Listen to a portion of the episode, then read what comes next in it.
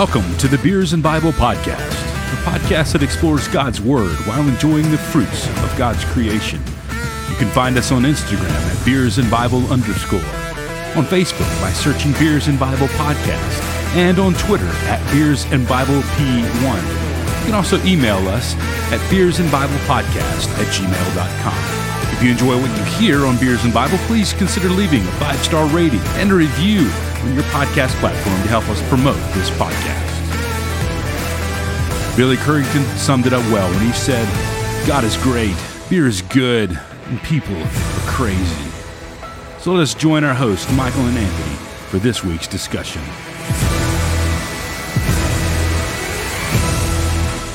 Welcome to episode number 119 of the Beers and Bible podcast. I'm Anthony, And I am Michael. And we're going to drink some beer tonight Dang right we are. because that's what we do. We drink beer, and it's good beer. And the lockout, baseball lockout is over, so baseball's going to start back in April. Yeah. It's going to be fun. I was actually legitimately concerned about that a little bit because the So- two sides were so far apart. Yes. I don't know if you remember this, but it was the 90 it was the last time the Braves won the World Series was like a major lockout like this happened and the last time it like a few people played, but I mean, I remember going to a Braves game in 1996 after they won the World Series and I paid $2 for the ticket. And this was in Fulton County Stadium and I sat in the upper deck and it was me and my cousin. We went to the game and the stadium was so empty that we walked down to the seats behind the home dugout and sat there and watched the game. I don't remember that, but that's um you were like three, so of course not. 96 I was 6. Let's Okay, chill. six. You were 16, 15, Uh, 96, no, I would have been 14. 14. Yeah, 6 to 1, doesn't matter. Um Yeah, that's right. it doesn't matter cuz the lockout's over. We'll have baseball this year. Um and you know what you can do at baseball games? Drink beer. Drink beer, which is what we're going to do tonight. Which is what Um, we're going to do tonight. What beer you got? So tonight I have from the Rocky Mountain Outlaw Brewing Company, based in um, Denver, Colorado. Uh huh. Actually, this says this is canned by Tivoli Brewing Company. Dude, Beer Drop needs to get their junk together. They're they're mixing it- up everything. Dude, it's hard to keep up. Anyway, I have the Mile High Light Beer from Outlaw or Tivoli. I don't know which one it is. Um, okay, so I'm just gonna say if it came from Colorado and it's called Mile High, never mind. Do you think they were high when they made it, or do you think it's I mean, a it- cheap it, knockoff? It could be weed beer. It could be It weed could be beer. weed You're beer. not bad, not wrong. Um, four point two ABV and outlaw. It's I guess it's outlaw because that's the name of the website. Outlaw beer um, has the calorie count and the carb count on here because it is a light beer, um, which I don't really They're care they're for. worried about that in Colorado. So Yeah, apparently so. So uh, let's see here. Um, not a whole lot going on on the website, uh, other than it's 4.2 ABV, 110 calories, and three carbs per can. So, um, if you care about that information, which I don't, um, but that's what I'm There drinking tonight. The Outlaw Mile High Light Beer. Um, it's got a moose on the can. That's pretty cool. that is cool. Um, but looks kind of like a run of the mill light beer. Um, I'm hoping it's not Kalik 2.0. we keep we keep referencing Kalik, and it's not a. If you're a new listener, don't ever go by Kalik. It's terrible. If you're a new listener, we've probably mentioned Kalik since you've started listening. this is true. Yes. So anyway, but that's what I'm drinking: Outlaw Mile High Light Beer from Denver, Colorado. What you drinking? Sweet. Tonight, I got so our buddy uh, Chuck C Hardwick fifty one on the Instagram. He's always posting Oyster City, and I was at the store and I found this Oyster City brew, um, Oyster City Brewing from Apalachicola, Florida. This is the Raspberry Hibiscus Beeliner Weiss, and I'm hoping this one is very similar to the Goat uh, Goat Island Blood Orange that I had. Um, I like how they spelled raspberry. They literally spelled it eerie Yeah, raspberry. I saw that. Yeah. So Beeliner. Uh, all natural flavors. It comes in at 4.7 ABV. Uh, and there, I like their description. It says, "Think of a hot July fishing venture, reeling in Vermilion snapper all day. This is what this beer was built for: a perfect balance of fruit forward and refreshingly tart." So I'm kind of excited. I think this one's going to be good. I hope it's as good as the blood orange. So Well, there's only one way to find out, and that's to crack these things open and pour them up. let's do it. Here we go. Three, two, one, crack. That was a good one. That was a good one. This thing smells good. Ooh, it's the same color. I like where this is going. Um, You got basic beer 2.0 over there? I mean, look how pale Yeah. this thing is. Yeah, you do. Uh, I'm not sure about this. I do have. Um, I'll crack it open after I finish this because I have a feeling I'm not going to feel this at all. Um, but I've got another beer up here with me. Actually, it's not a beer, but it's a cider, and it's one of my favorites. But I'll uh, I'll talk about that when I crack it open. It looks pretty good. Looks amazing. What is that? Raspberry? Yeah, it's no, it's raspberry. That's what I said. Raspberry. Hibiscus. That's the thing that scared that not scares me, but Aren't hib- isn't that a flower? I don't know. Sure. It smells good. I know that. You know, it's funny. I was thinking this the other day. I used to make fun of people who drink beer like this, and now I'm out. Now I'm over here enjoying it and now loving it. you now you are the guy who drinks beer like that. Mine just smells like a regular beer? beer? basic beer. Um, I don't really. Dude, that hi- looks that looks like Michelob Ultra. it. Not gonna lie. Yeah.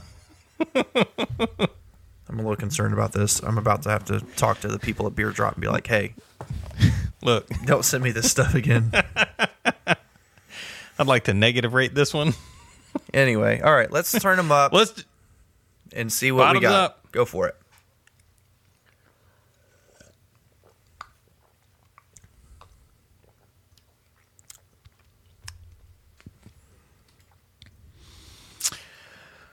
Mm.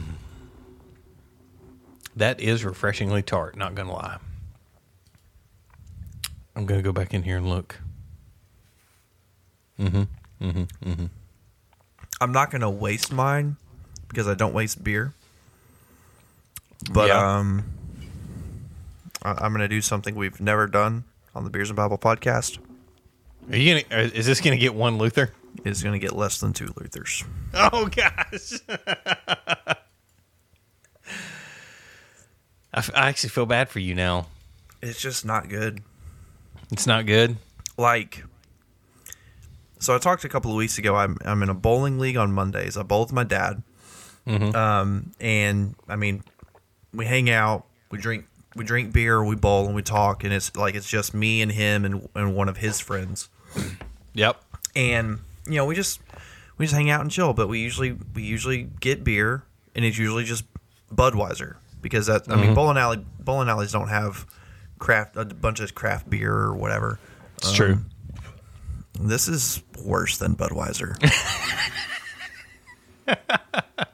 in outlaw it is definitely you this time like like we always say it's not me it's, not you me.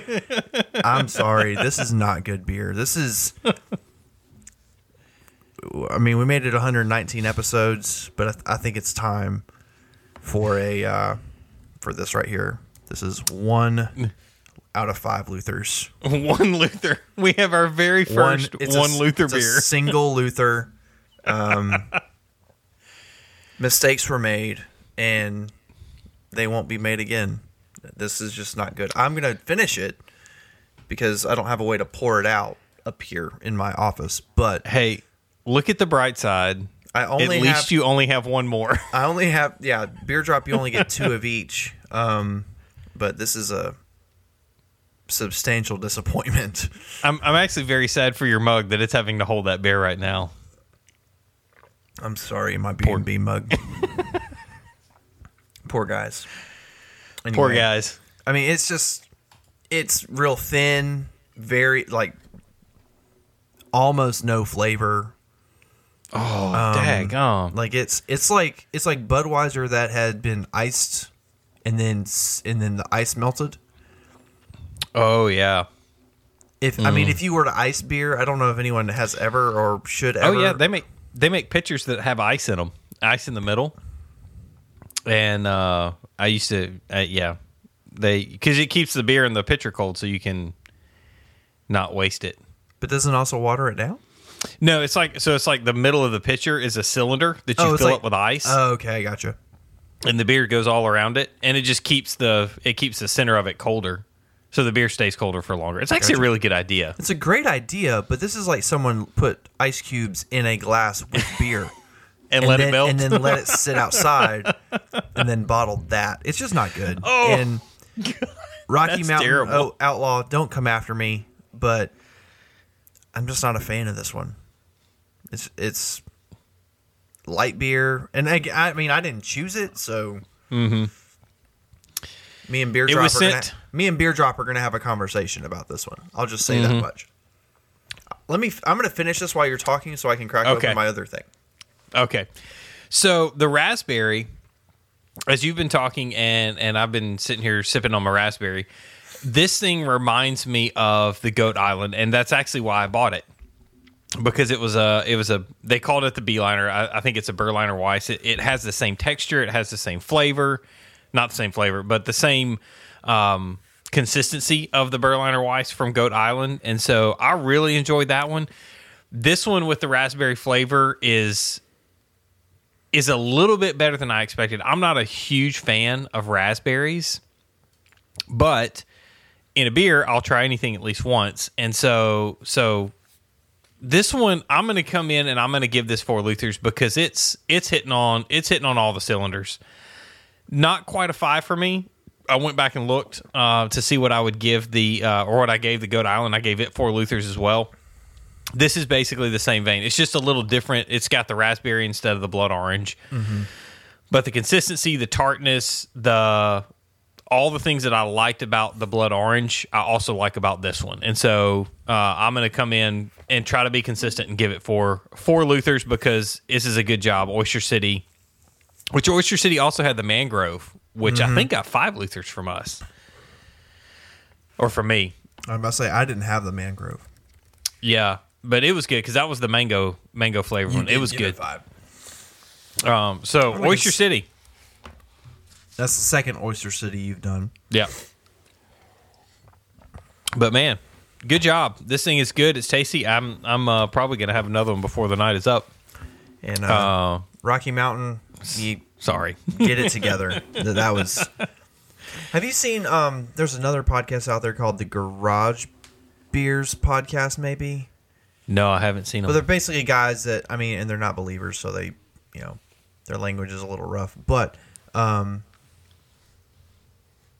I don't know should if have I, them on. I don't know if I can say that. Can I say that? Anyway, Sure, um, you can. but I mean, they will get beer and we'll just like bash it if it's bad. And so, like, I, I feel really bad about giving that one one Luther, um, but it's what it deserves. Hey man, if it's what you get, it's what you get. Um, you know, bad beer is bad beer. I don't like um, bad beer. I'm not a Budweiser or Bud Light fan. Um, you know, Yuengling is is the go to for the big box stuff for me. Oh, if I was if I if it was my choice, Yuengling would 100 percent be my. Yeah. Which thanks that's thanks to you. I used to be a Budweiser guy, but that was also back before like when I was sneaking into a gas station near my house to buy beer because I didn't want to get caught by somebody or whatever, you know. Back back in the olden days. Yeah. So anyway, um, yeah. So four Luthers for the Oyster City Brewing's uh, Raspberry Beeliner and uh, Rocky Mountain Outlaws Mile High Light getting one Luther tonight. And um, tonight, uh, that's our beer review. Um, tonight we're going to uh, get into Philippians chapter four. We uh, finished up chapter three last week with a pretty deep and um, really got really deep real fast last week. Yeah. uh, discussion. It, it's our longest episode to date, and you know We're we ended it last that. week with a prayer. Yeah. we did, but you know the it, it was funny because we were talking, and I totally just cut Michael off, but we were talking and we were like, "Can we cut this into two episodes? Should we cut it?" And I started listening to it and editing it down. I was like, "No, um, this this is just one big long episode." So Yeah. So, um, so, but tonight, you know, after we finish chapter three, we're going to move into chapter four, and we're actually going to get uh, to a spot where we can finish Philippians next week. So we're going to wrap up Philippians here in a couple of weeks. Um, it's been a good study, and we're going to continue that discussion. Uh, tonight, we're going to get into chapter four, verses one through nine. So, um, stick with us for a second. We're going to take a short break and uh, we're going to dive into our discussion in Philippians.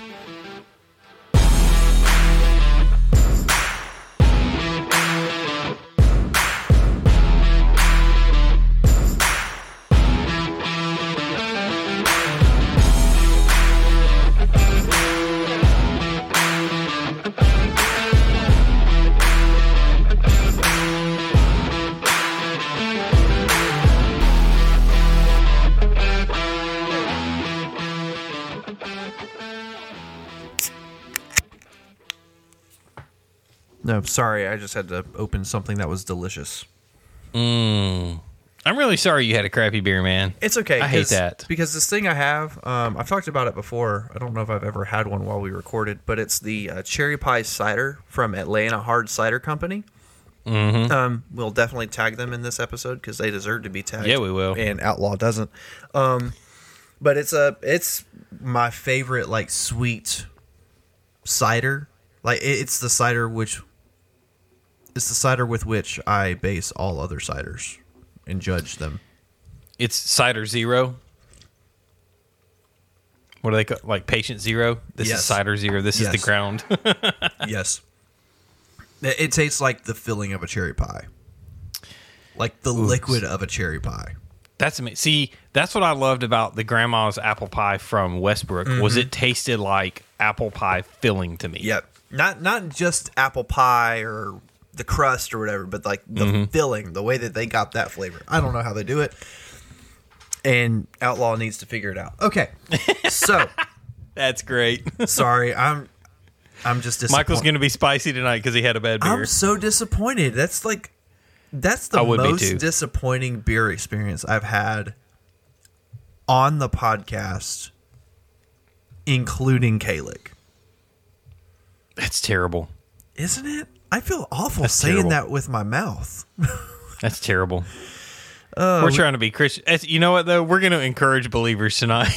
Gosh, okay. So, encouragement number one: don't buy Outlaw Mile High Light. My highlight. So, like I said before the break, we're going to uh, get into Philippians chapter four, and um, we're going to read verses one through nine. So, if you have if you have your copy of God's Word, um, let's turn there and uh, join me in verse one. We're going to read through verse nine. I'm reading the Holman from the Holman Christian Standard, and here's what the Word of God says. Uh, so then, my brothers, you are dearly loved and longed for, my joy and crown. In this manner, stand firm in the Lord, dear friends. I urge Eodia and I urge Syntyche to agree in the Lord. That's a guess. How close was how close was I? That was pretty close. Okay, uh, I You, urge Euodia.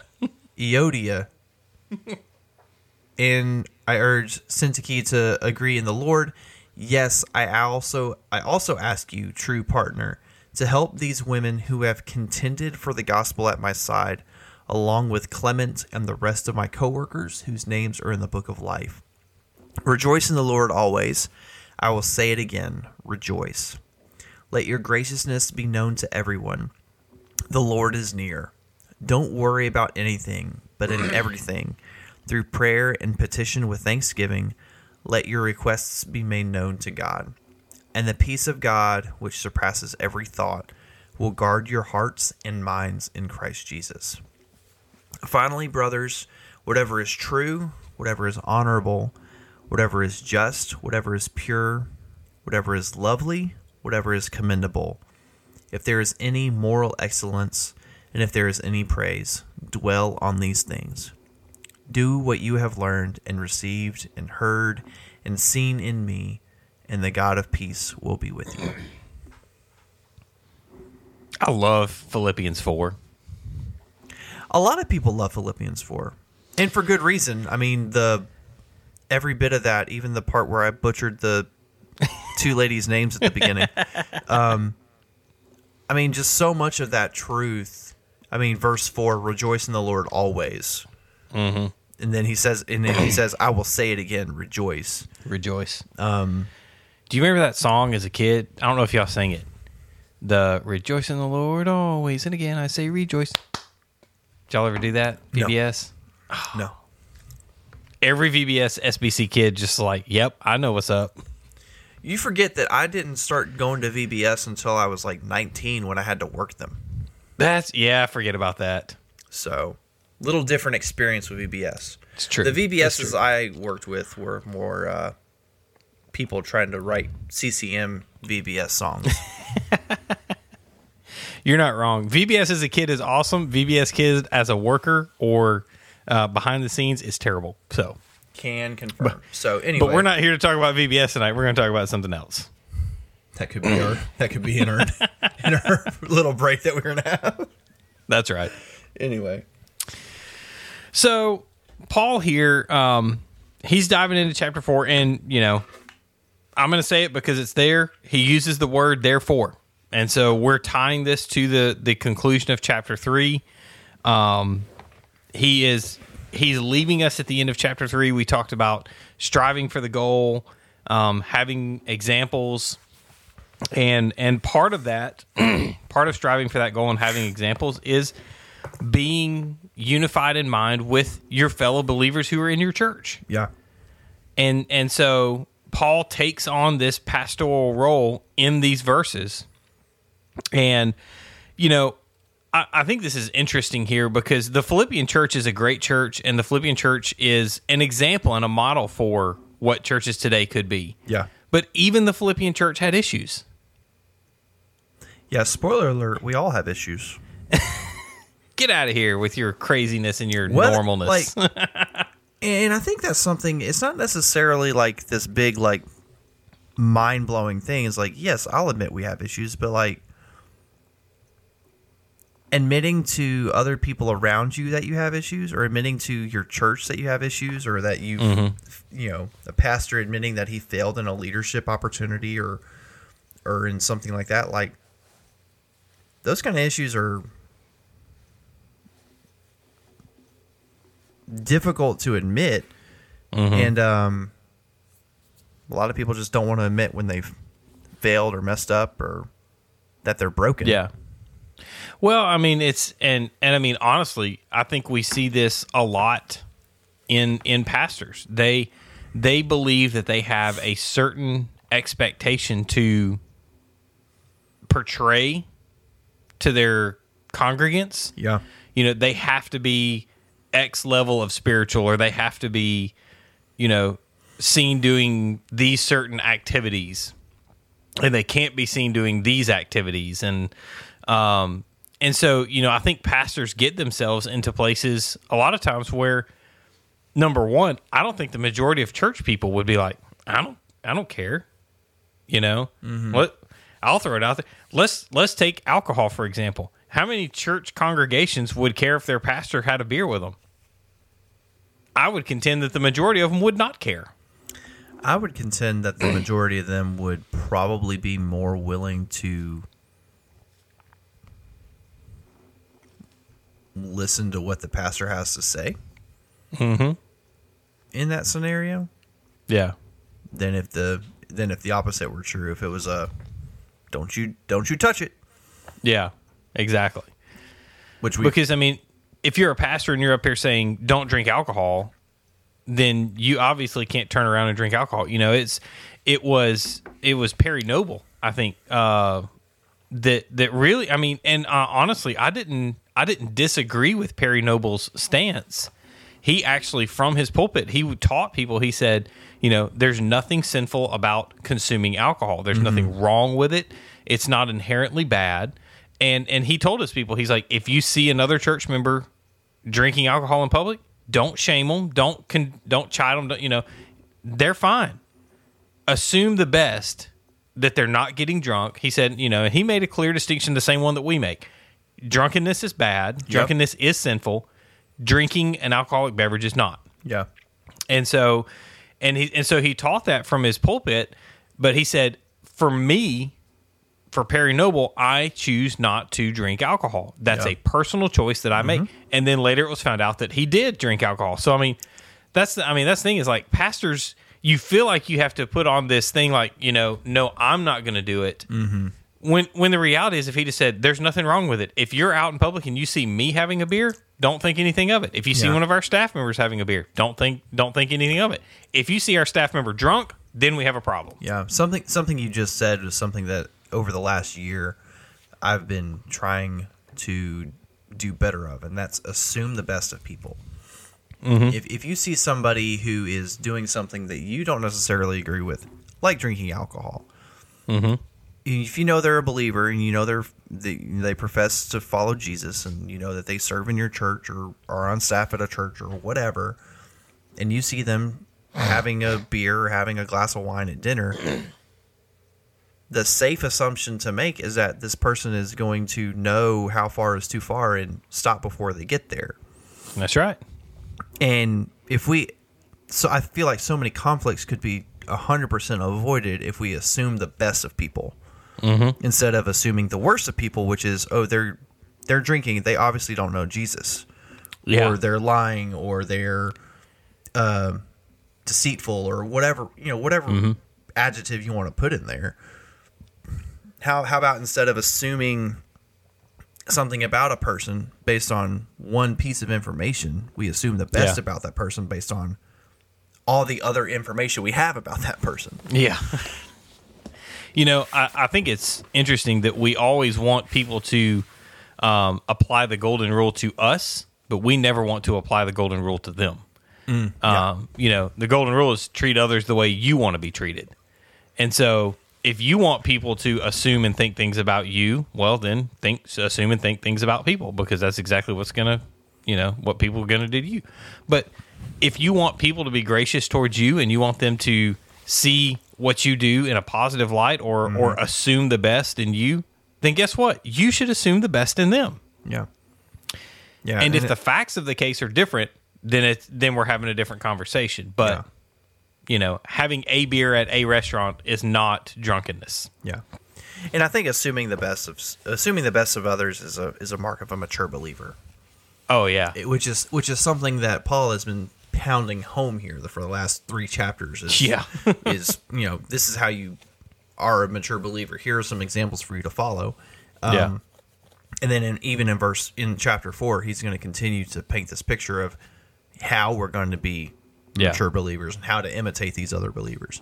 Spoiler alert: it's at the end. we're going to talk about thinking on good things. Yeah. So, um, so let's get into it. So, uh, we've talked about Paul's shift to a pastoral role. Um, So let, let's look through at the at the bulk of the text, right? Verses two through nine. Um, you, you've already kind of hinted at it. Be like minded with other believers is, is really kind of Paul's point here.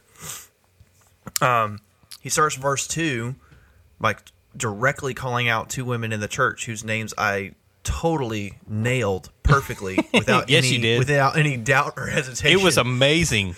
Uh, it was awful. Um, but and I'm not going to repeat them because I don't know how. But it, but it's not like a calling out as we would think of like in a 21st century context. It's not like a you know this person did this this this and this. Um, you know that's not what's going on here. Paul's more like saying here are these two ladies who. Well, sh- shoot, let's let's look at it. I urge these I urge these two to agree in the Lord, and then I also ask you, true partner, to help them who have contended for the gospel at my side. Um, Paul's not going into the dirty details, which is a pattern of Paul's. Yeah, He's trusting. Paul that- is not Twitter blasting them. no, and he's trusting that the church at Philippi knows exactly what he's talking about when he says, "I urge Yeah. these two to." He's basically saying, "I urge these two to reconcile," Yeah. and um, it's really more like a look behind the curtain of a family conversation. And Paul's saying, "Hey, church at Philippi, hold these two ladies accountable. I'm urging. I'm going to call. I'm going to name them in this letter, but I'm also going to call you out as the church to say." y'all need to y'all have a part in this too. Y'all Yeah. have a part in the reconciliation process too. Yeah. And if you if you remember Matthew 18 in this in this context, I mean, I I, I think Paul is perfectly following what the Gospel of Matthew teaches, which is Yeah. everything is handled in house. And and so, you know, if you talk about Matthew 18, then, you know, one person if if you've been wronged by a brother, then you go to that brother and you say, "Hey man, I believe you have wronged me and here's why." blah blah blah blah blah. And if the if the guy says, "Sure, I wronged you, but too bad for you." Then you get two or three witnesses. You go and you say, "Hey, brother, I believe you wronged me. I'm calling you to repentance." The whole point of Matthew 18 is the desire to see reconciliation and repentance and restore unity into the church. That's exactly what Paul is doing Yeah. in these verses. He's saying, "Hey, you two gals, you know what you did. The church knows what you did. There's no reason for me to put it in this letter." Yeah.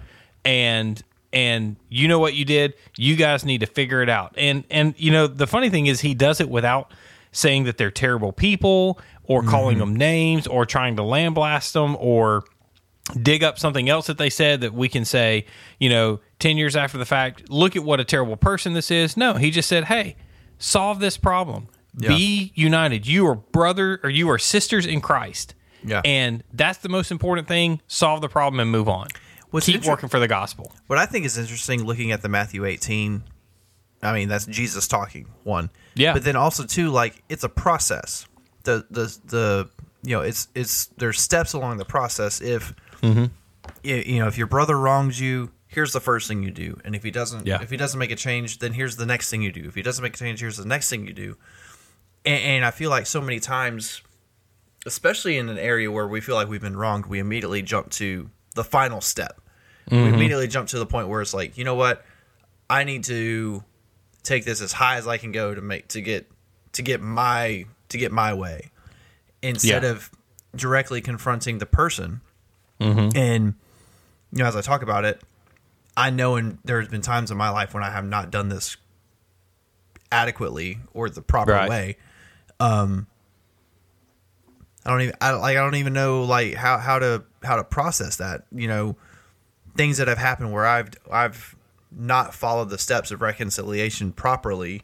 You know, what do how, how do I handle that? How do I handle those situations where I like especially if it's not like recent.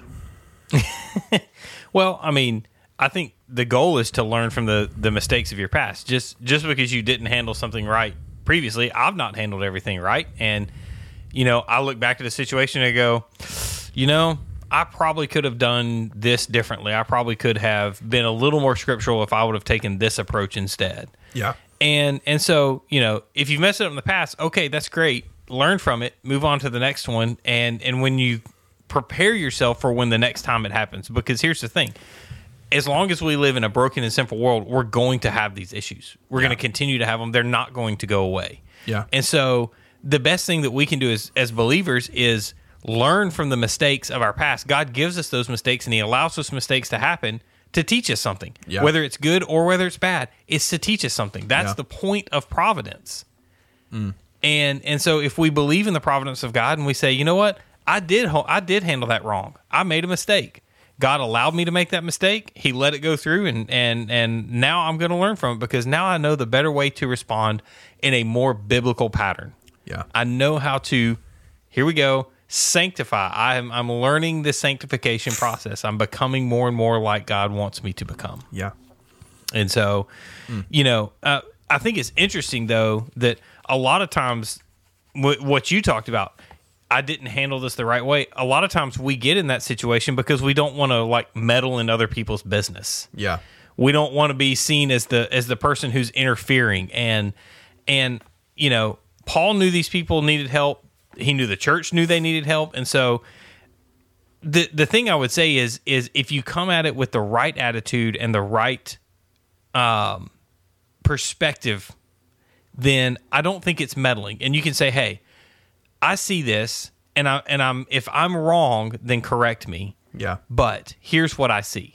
Yeah. and and then you can tell them and and you know if you're wrong then somebody's going to look at you hopefully somebody's going to look at you and go yeah man you don't have all the information. You're not looking at that from this different from this other perspective. Take this into consideration and see if that changes your mind. Yeah.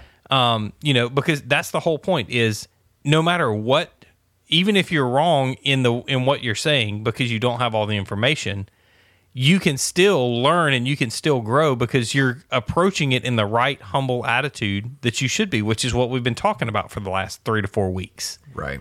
Is keeping that humble attitude that says be bold, be honest, but also be humble. Mm-hmm.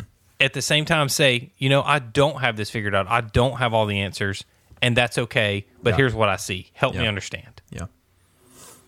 Yeah. So so we see Paul um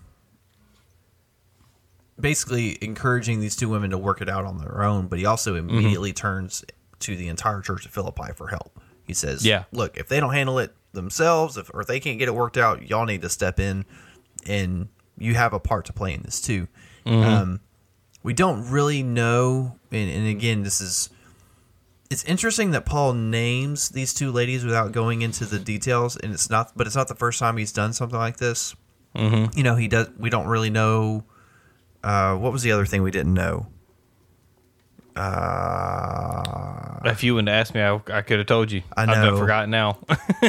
there's something else that we've talked about in Philippians where like Paul names somebody, but we don't know. Shoot, I don't Well, remember. I mean, there was the intro where where it was. I mean, it was basically like he kept he kept hitting at the hey, all you guys, all y'all in the back, Yeah, kind of thing. there was something else. I feel like there was something else. Uh. I don't remember him naming anybody by name. This is the first time I think he's named somebody by name in maybe the I'm book. maybe I'm remembering a different th- something. I don't know. But I mean, Paul has named these two ladies by name and doesn't go into the details of their disagreement or Mm-hmm. you know mean girls moment wherever they're having. Um, but we know that Paul is encouraging them with this graciousness, with this yeah, he, he he's saying, you know, you guys need to work this out among yourselves, which is usually the best solution in any conflict. yeah, But he's also not afraid to say, "Hey, Church of Philippi, if they can't settle it or if they have a problem settling it, y'all need to step in and help them too." yeah, um, And, and you know, you're talking about meddling just now. You know, something that's I think this is really key here is don't let your fear of meddling keep you from seeking seeking to help people reconcile. yeah. Exactly. And, you know, it may feel like meddling. It may even be interpreted as meddling. Mm-hmm. But you have no idea what that meddling may end up doing as far as helping people to reconcile their relationship. That's right. And if your goal is reconciliation, then at the end of the day, you're, I mean, at the end of the day, you're going to be able to display that if that is your goal. Now, if your goal is to stir up trouble, we're, we're talking about something completely different. We're not talking about what we're doing here in Philippians. Right. And so, but, you know, at the same time, I also would say, don't say, oh, I'm not trying to meddle, but, and then start, you know, getting into the into the details that you don't need to be involved in. Right. And so I I think it's a fine line. And I think there are three questions that that believers and these are drawn from the commentary. I think there's three questions that we can ask ourselves that help us get to the point where we can say, Am I taking the correct approach to this conflict? Um, the first one is is uh, do you see yourself as a threat? Are you are you taking the right perspective? Are you taking the right attitude into this the, in, into what you're doing? You're about to confront somebody. Is this a confrontation that is I don't like this person. I don't like what they're doing. They look at me funny in church and I don't like it. They sat in my seat one time and I didn't like it. You know, is that your attitude or is it man, I love this person and I see this thing and, and I don't think it's exactly right. I I don't see that lining up to scripture and so I mm-hmm. need to talk to them with the with the attitude of reconciliation. Which one are you taking into that conversation? Yeah. So mm-hmm. the the second question, tell us what the second question is. Yeah. The second question is will you ask for help when you have a conflict? So it's not just about being willing to point out the issues other people have, but like when you mm-hmm. have a conflict with somebody, are you willing to ask for help in re- in the reconciliation process? And I think Yeah. you know we've talked about it already, but that's another mark of a mature believer is saying I I'm not able to reconcile this on my own. I mm-hmm. need some assistance and would you be willing to help me with that? Like I feel like that's a very very mature thing for somebody to say and it's very humble for them to be willing to say I don't have all the answers. I don't have the ability even to you know make this right. I need help um, or I need some, you know, if you can help me understand what's going on, like whatever it is. Um, Yeah. But but we do have to be willing to ask for help when we have conflict because we're we're inevitably going to have conflict. It's part of the Yeah. human experience, right? Um, but it's what you do with that conflict. Do you let it boil inside of you and until you until you bubble over and explode at somebody, or do you approach somebody and say, you know, I feel wronged by you because of this. Help me understand what you know. If I'm misunderstanding Exactly. what happened, help me understand so that I so that I'm either no longer upset with you or no longer frustrated, Mm-hmm. or so that we can work toward having a better understanding of each other.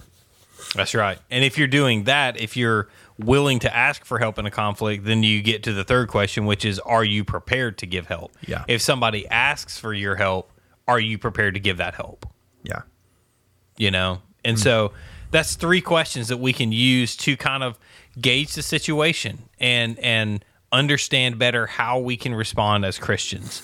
Yeah. And you know, sometimes the best thing that we can do as believers and as Christians to our fellow brothers and sisters in Christ is to have those awkward conversations. Yes, we're not saying that these conversations are going to be easy and we're not saying they're going to be fun, but they still need to be had Yeah.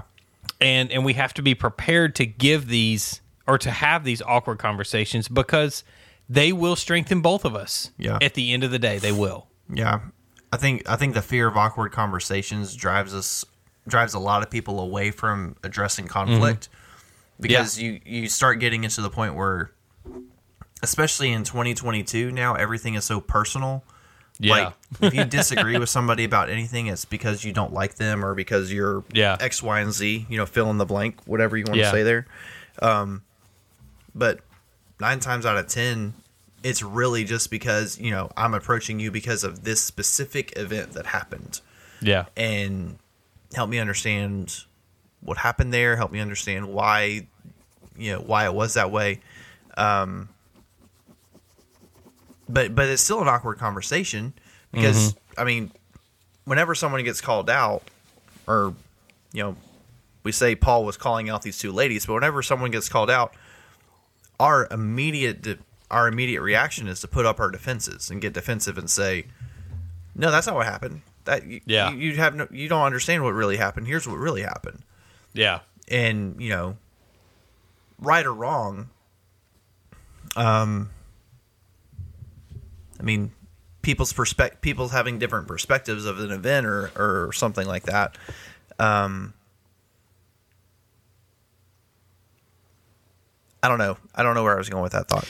I'm sorry. Well, I, no, it's, I, I think I think this is where you're going with that. At the end of the day, we think our perspective is the only perspective that matters, and when we have that view of our perspective, we're taking a very petty view of the world, mm-hmm. and and it's that type of petty differences that get in the way of gospel yeah.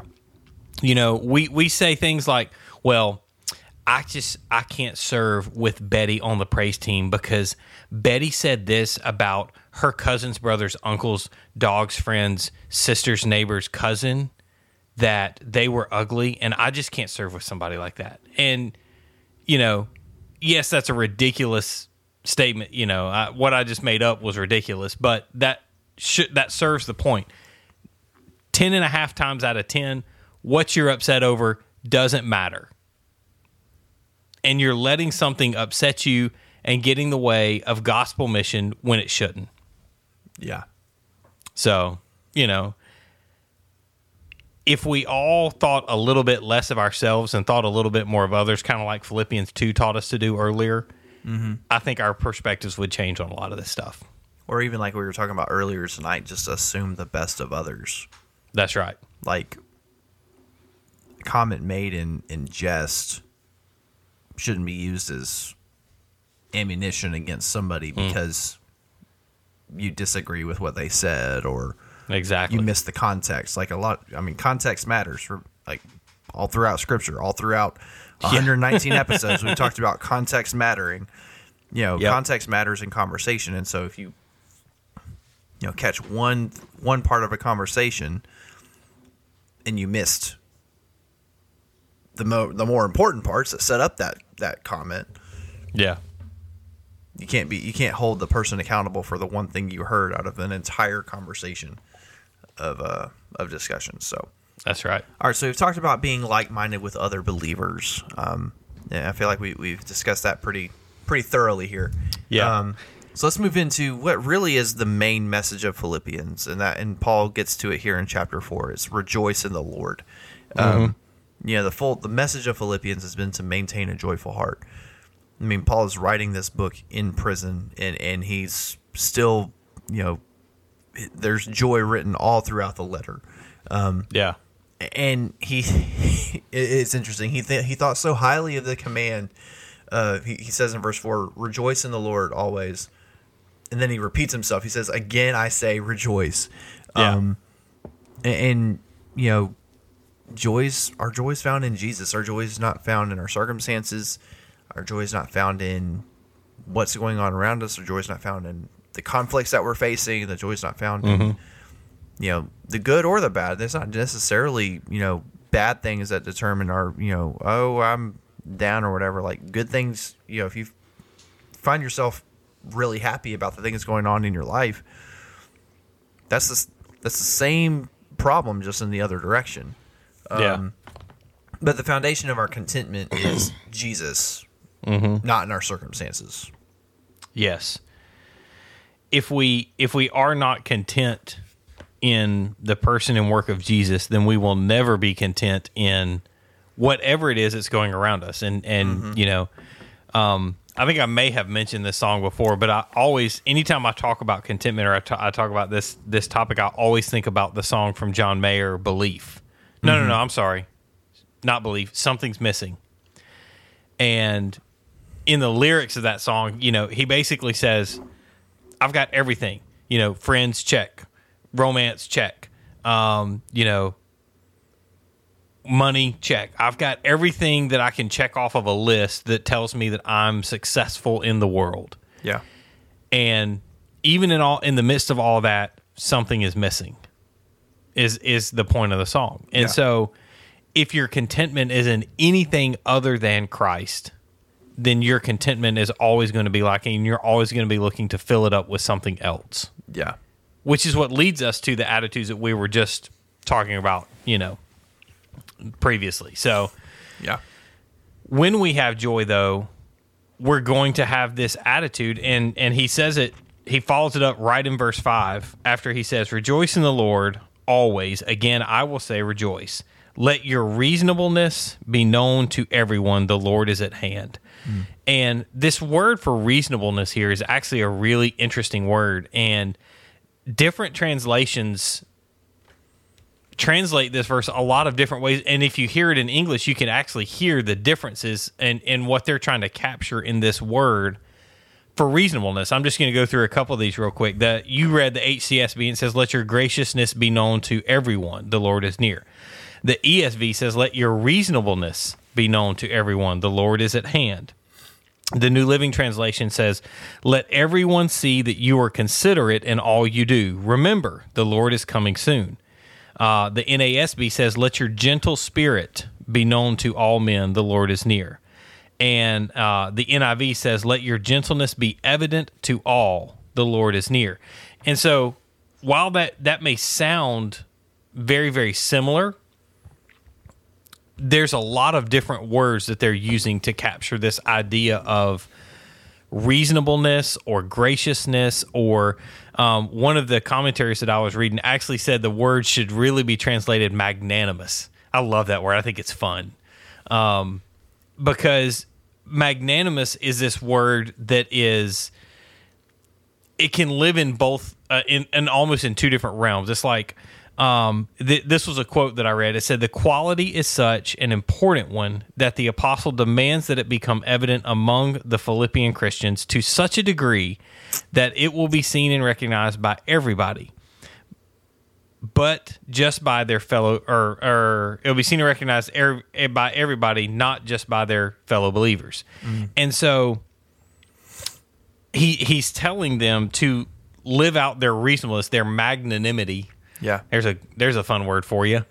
Um, live out their magnanimity so that everyone around them, okay, that includes unbelievers. Yeah.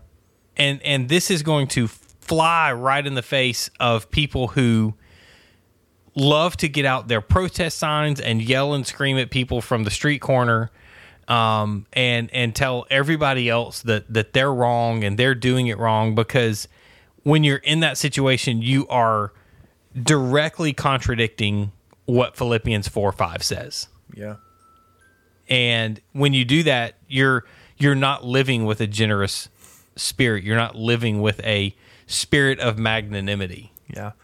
In that magnanimity. I feel like All right. uh, All right, Nemo. I feel like Nemo right there. um, but but that you know it calls for a generous treatment of others that on one hand demands equity, but on the other hand doesn't insist on the letter of the law, yeah which, which is kind of a it is a slap in the face to the the street corner street corner standing protesting mm-hmm. you know hellfire and brimstone people. Yeah.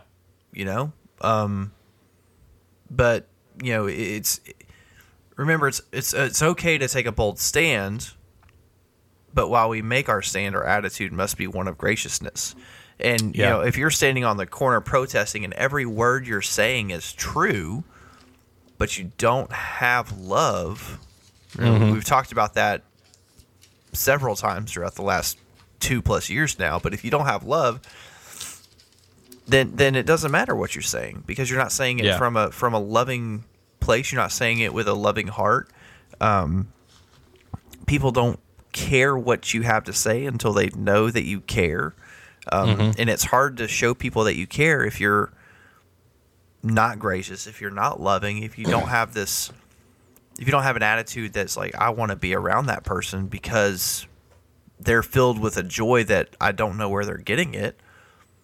Yeah. You know pe- people don't people don't want to be around negative nancys all the time. People don't want to be around you know others who are just going to berate them and tell them all the places where they failed um, I, I know we've said it before but love without truth is hypocrisy and truth without love is brutality mm-hmm. like like the, you have to marry both um and we're definitely not saying water down your message for the sake of making others feel good but we're also not saying berate others with your message so that no one feels good Exactly. If if your conversation is not scattered with graciousness, then people are not going to want to hear what you have to say. Um, Yeah. And I always this uh, this conversation, this topic always turns me back to John chapter thirteen, where where the disciples are given a, a new command is what it is and and I'm I'm going to skip down to to verse 34 here in John 13 it says a new commandment I give you that you love one another just as I have loved you you are also to love one another by this all people will know that you are my disciples if you have love for one another I I think this is a parallel to what Paul is is adding to right here um, you know, Paul is saying that um, where am I at here? Let your reasonable reasonableness be known to everyone because the Lord is at hand. Over here in John, Jesus says the way all people are going to know that you follow me is by how you love. And I just I don't understand how people can reconcile yelling, screaming, um, you know, berating people and saying that that is the Christian attitude that, that the scripture says that we should have. I, you cannot reconcile Philippians 4 and John 13 with that position. Right. Because if you try to, you're contradicting yourself. Yeah. And at the end of the day, what we're trying to do is we're trying to display the gospel to a world in need. Yeah. And the way that over and over scripture tells us to do that is to show them love. Yeah. I feel like people who try to use the berating I hate using the word, word berating, but it's really what it is. But the people who don't use Mm-hmm. love when they're sharing the gospel, they a lot of times use the instances where Jesus flipped tables and cracked whips in the temple Yeah. as a as a reason for you know, as a justification for why they were doing that. Mm-hmm. I think they failed to remember that Jesus was flipping tables and cracking whips in the temple because the religious people were misusing the temple. Yep. He always cracks whips and flips tables at religious people. Rarely does he do that. In fact, he it over and over says that he sat and he dines and he reclines with sinners. Then he shows, So much that he was accused of it. Yeah, I mean he he intentionally met a woman at the well. Yeah, the woman at the well uh, story. Mm-hmm. He knew John her chapter four. Like sh- he shouldn't have been there. He shouldn't have been talking to her. Like their cultures Mm-hmm. don't clash. Their cultures clash all the time. And yet he he chose to be there at that moment to have that encounter with her and reveal himself to her, reveal himself Yeah. as Messiah to this woman who culture says he shouldn't have even been ta- looking at, Right. much less talking to. Right. And so if we if we modeled ourselves after if we modeled our graciousness after Jesus' graciousness, I feel like our world would look a lot different. It definitely would. If only the Christians did that. Right. If only the Christians did that, Yeah. it would look like a completely different world.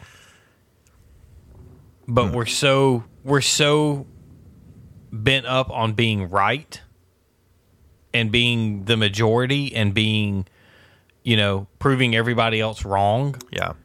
that we've lost our graciousness Yeah. you know and if we have a gracious spirit if we have that humble attitude then we're going to easily do what paul commands us to do at the end of this these these last three verses six through nine the last four verses Yeah. if we are doing if we are living a gracious life and we are living with attitudes of graciousness then we are going to do what paul instructs us to do at the in these last four verses which Yeah. is to get rid of anxiety um, stay focused again this idea of staying focused on the gospel and you know we've all been in situations where we're anxious and being anxious is not necessarily wrong if you're anxious in the right direction if you're anxious Yeah. for the right things Yeah. Yeah. but when you let your anxiety drive you, you end up not living out what Paul commands us to do in in verses 6 and 7, which is do not be anxious about anything. You know, Paul Paul uses this language and I think it's very particular language that he uses, you know, let your reasonable reasonableness be known to everyone. He didn't say let your reasonableness, eh, it's okay to just let it shine every now and then. He said let it be known to everyone. That's every situation. And he says, do not be anxious about anything. That means we have nothing that we should be anxious over, that we should worry over to the point where we don't know, we don't put our trust in God. Yeah. Because if we do that, then we're not focusing right. Yeah. That's tough to do. I get. Oh, it- man. I mean, in the in our flesh, like our flesh doesn't want to not worry. Mm-hmm. Like I think that's a that's a fleshly human trait. Is that we are the way we the way we work right now anyway. Maybe not the way we Yeah. were originally designed, but the way we work now with sin is that we are worrying about our kids or our marriage or our job or our future or our money or what we've got going on at home or what's going on elsewhere in the world like mm-hmm. like in the context of what's happening right now philippians 4 6 don't worry about anything. That means don't worry about ukraine. Mm-hmm. Don't worry about russia. Don't worry about gas prices raising. Don't worry about inflation. Don't Yeah. worry about the over um, seculariz- secularization is that a word? Of yep, sure is. don't worry about that going on in, in your world right now. Mm-hmm. Don't worry about anything. And, and you're totally right. When we let our anxiety drive us, we're not living out this encouragement from Paul. Yeah. Um, now, that's not to say that there's not good and bad anxiety. You know, we'll remember certain things, have a desire to complete them quickly. That's good anxiety. yeah. Um, bad anxiety is worrying about things you can't change. Yeah. I, I love the analogy that they gave in the commentary where they talked about alarms, you know, and, and they talk about, you know, your morning alarm wakes you up and it kind of startles you and you're like, oh my gosh, I gotta, you know, they compare that to, to good anxiety. It's like a, it's, it's something that says it's a, it's something that's within you that drives you to say, all right, it's time to get up out of this bed. I've got to get moving. I've got to do mm-hmm. this. I've got to do that. You know, that is a form of anxiety because it's you're you're saying, all right, I'm going to get this done next. Get this done next. You know, if you're a if you're like me, you're like check, done, check, done, check. You know, you you want to check all the boxes and get it all done.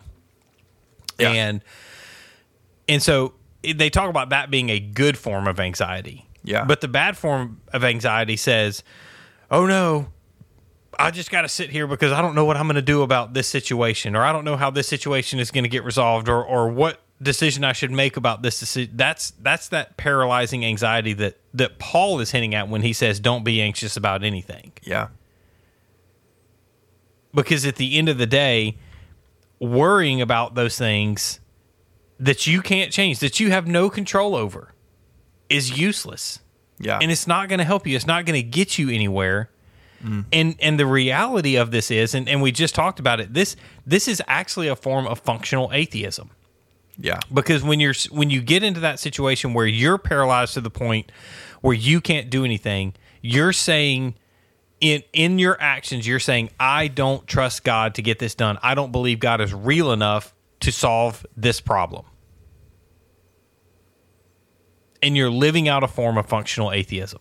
Yeah. You're you're claiming that you trust in God and you trust in Jesus for the forgiveness of your sins, but that he's not big enough or powerful enough or what you know, he's not blank enough to handle mm-hmm. the situation you're dealing with. That's right. Which is a dangerous place to get to. Oh, it is. Because I feel like if you get to that point, you're only a couple of steps away from just renounce like renouncing Jesus altogether. Yeah, I mean, and and what you've done at that point is you've turned inward, which we've you know we've talked about in these deconstruction stories. I, I feel like every one of these deconstruction stories turns inward. This is what I, me, mm-hmm. and that's what that's what anxiety does. Is it focuses on I and me, and not God and His glory. Right. and and it's the act it's the exact opposite of the of what Matthew 6 teaches us which is that that God is going to take care of those. You know he he, he keeps the birds in the air. He keeps the lilies of the field clothed. You know eh, he uses these analogies and we think that God's not concerned enough to care for us. Yeah. and it's it's instead of worrying about these types of things we should be focusing on what paul says here in verses 8 and 9 things that are praiseworthy and honorable and he keeps going with this list. Yeah. you know? Um, because when we when we turn our mind away from anxiety that's what we're going to do. And you know i think i think i've been pretty clear. I, I know you have and i have i have both been pretty clear about how we feel about the the 24 hour news cycle and christians basically being drug into it. But i mean i i distinctly remember a time in 2012 when I lived and breathed watching the news cycles, keeping up with every political movement and and it drove me to a place in my life where I was miserable about everything. Yeah. And my wife told me, she's like, You're miserable. You need to stop. You need to turn the TV off. Yeah. And I said, You know what? You're exactly right. We canceled the cable, we cut it off. And I was like, We got some movies on our computers. We'll watch those. And you know, we'll stream a couple of shows on Netflix or whatever, and we'll watch that and we'll enjoy that. And when I did that, it was probably the single most freeing thing that I've ever done in my life, other than accepting Christ as my Savior. Yeah. You know, because it, it's like a huge burden. And I was like, you know, there there's a lot of truth. It's it's kind of ironic truth, but there's a lot of truth in the statement that ignorance is bliss. Mm-hmm. Oh, I, I, in the last probably, well, really the last couple of years since COVID really started, like, which are coming up on two years now. Um, anything news related, like, I don't know the, I don't remember the last time I watched on purpose like a news report about anything. Now, when you see like funny clips come across, or you see, you know, headlines from you see headlines all the time because headlines are posted everywhere but i don't remember the last time i sat down with the intent to watch a news broadcast. Yeah. because i'm just i'm kind of over the i got over the bent. I got over the you know everyone's got their own agenda. Everyone's got their own um like how you know what they're wanting to say and how they want to portray it. Like just give me the facts and, and let me figure Yeah. out what I want to what I want to figure out. Um, you know, the old saying goes garbage in, garbage out. Oh yeah. Uh, like if, if we if we as believers fill our minds with the political landscape or the you know the the conflicts that are go- that are going on in our own country and we don't focus on who Jesus is and what he's done for us then ultimately what's going to come out of our mouths and what what we're going to talk about the most is the political conflicts and the stuff that's going Yep. on that's dividing us and we're not going to talk about Jesus if we're not if we're not soaking in his word if we're not spending time mm-hmm. worshiping him and praying praying and, and talking to god about stuff then we're not going to talk about that stuff because you don't talk about what you're not familiar with That's right. And that's exactly how Paul closes this verse in verse 9. He says, practice these things. You know, Yeah. he talks about focusing on praiseworthy things, honorable things, trustworthy things. And then he tells them, he says, practice these. And, and you know, I grew up as a, uh, a piano student, a musician. And so my parents would always say to me, practice makes perfect yeah and and it, I understand that's a that's a slightly bad analogy because we can't ever be perfect, Mm-hmm. but the the principle remains the same. The more we practice this stuff, the better we're going to get at it, and Oh, the better sure. we get at it, the better we're going to be as believers. Yeah, and if we're and if we're filling our hearts and our minds with with the things of Jesus, then that'll inevitably overflow out of us, and the world around us will see Jesus in us and through us by the Yes. words we say, by the, by our actions, and ultimately that's that's our goal is to show share the gospel with the people around us, um, either by with our words or by our action. That's right. That is that is exactly it. And amen. Perfect. Awesome. Will you pray for us? Absolutely, I would love to. Do it. All right. Um, Father God, thank you so much for this time together tonight um, to discuss um, Philippians chapter 4 and to um, spend time just hashing out this discussion. Um, thank you for um, just the growth that you're allowing Anthony and I and all of our listeners to to experience as we uh, discuss these things, God. And I pray that as we go through the next few days in the coming week, um, you, you help us with with a few with a few of the things that we've talked about tonight. You help us to be like-minded um, with our fellow brothers and sisters. You help us to um, reconcile in areas that we need to reconcile, God, and, and just help us to to to be similarly focused and, and have the same goal, which is to share the gospel of Jesus. Um, God, we pray that you help us to find our joy in Jesus. That our joy is help us realize that our joy is not found in our circumstances. Our joy is not found in the things that are happening to us or around us, or um, even necessarily because of us. But God, that our joy is found solely in the work in the person of Jesus. And and forgive us for when we put our joy in, in things that will ultimately fade away, God. Uh, and help us to um, just put our joy in you and who you are. Um, God, give us a attitude of graciousness as we interact with um, everyone that we come in contact with, whether it's somebody in the drive-through or a cashier or a teacher that at our kids' school or um, someone we encounter in church. God, just help us to be gracious toward that person. Help us to be um, just pleasant and show them love and what and even if it's a simple way, God, help us to do that, and so that they may know that there's something different about us, and help allow that to lead to conversations about well, what's different about that, what's different about us, so that we could have an opportunity to share the gospel. Um, and God, help us just to um, cast all of our anxieties on you, to cast all of our anxieties off of us. God, help us to um, not be anxious for anything, um, but to but to pray and and to just trust you and trust you for for all of our needs, and ultimately to find our joy and our and our hope in who you are, Jesus. Um, we love you. We thank you for this time together tonight. We pray that you have been honored and glorified in our discussion, and we pray that you are honored and glorified in everything that we do. And we pray this in your name, Jesus. Amen. Amen.